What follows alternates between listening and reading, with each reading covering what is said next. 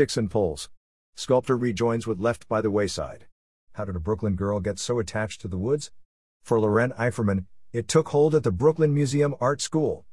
I took a class each week, then wandered the halls, the African and South American collections with their totem poles, the extraordinary Egyptian wing, the Georgia O'Keeffe watercolors. It all resonated so deeply, she says. Soon after, she moved to the Lower East Side of Manhattan, into an apartment with three tiny rooms. It was August and so hot, but I turned my bedroom into my studio and made large oil paintings with gesso, 5 by 4 feet, but nothing would dry in the humidity. So she started whittling balsa. I'm wired to be constantly creating things, she recalls. After eight hours went by, I found I had made this totem pole and thought, oh my god, I'm a sculptor, not a painter. Eiferman began collecting sticks in Central Park and bringing them home on the subway. Friends who had cars drove her to the woods. Some of the results will be on display at the BAU Gallery in Beacon, starting with a reception from 6 to 8 p.m. on Saturday, February 10th, as part of a two person show with Midori Furutate called Alchemy Slash Paper and Sticks. Eiferman says a big shift in her work came when she realized she was more interested in the shape of the wood, not just its utility as something to carve.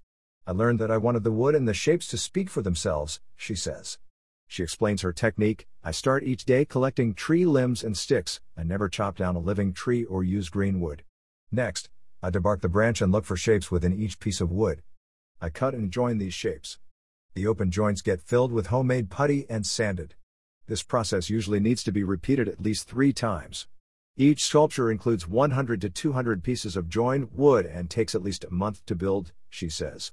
Or, as she notes, it's taken a lifetime to make them all. She hopes that viewers have a sense of wonder and awe when looking at my work. We have all at one point or another picked up a stick from the ground, touched the wood, peeled the bark off with our fingernails. My work taps into that primal desire to touch nature and be close to it. The sculpture under construction appears like my line drawings but in space, she adds. I am interested in having my work appear as if it grew in nature.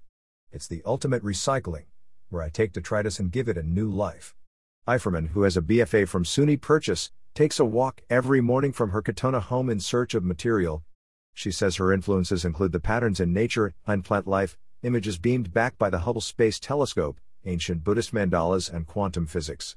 Together with exhibiting this work at galleries, corporate collections, and alternative art spaces, Eiferman has had quite a few interesting commissions, including one from the Cathedral of St. John the Divine in Manhattan for seven sculpted clay heads honoring women who started or influenced a world religion, and a 2014 piece for the Pelham Metro North Station in which she created a metal sculpture based on the William Morris Arts and Crafts decorative movement. There was a serious learning curve for that one, she says. Eiferman is currently taking inspiration from the Voynich manuscript, which was written in a now unknown language in the early 15th century, and is filled with drawings of plants that don't exist. For the past eight years, she's been translating the images into sculptures.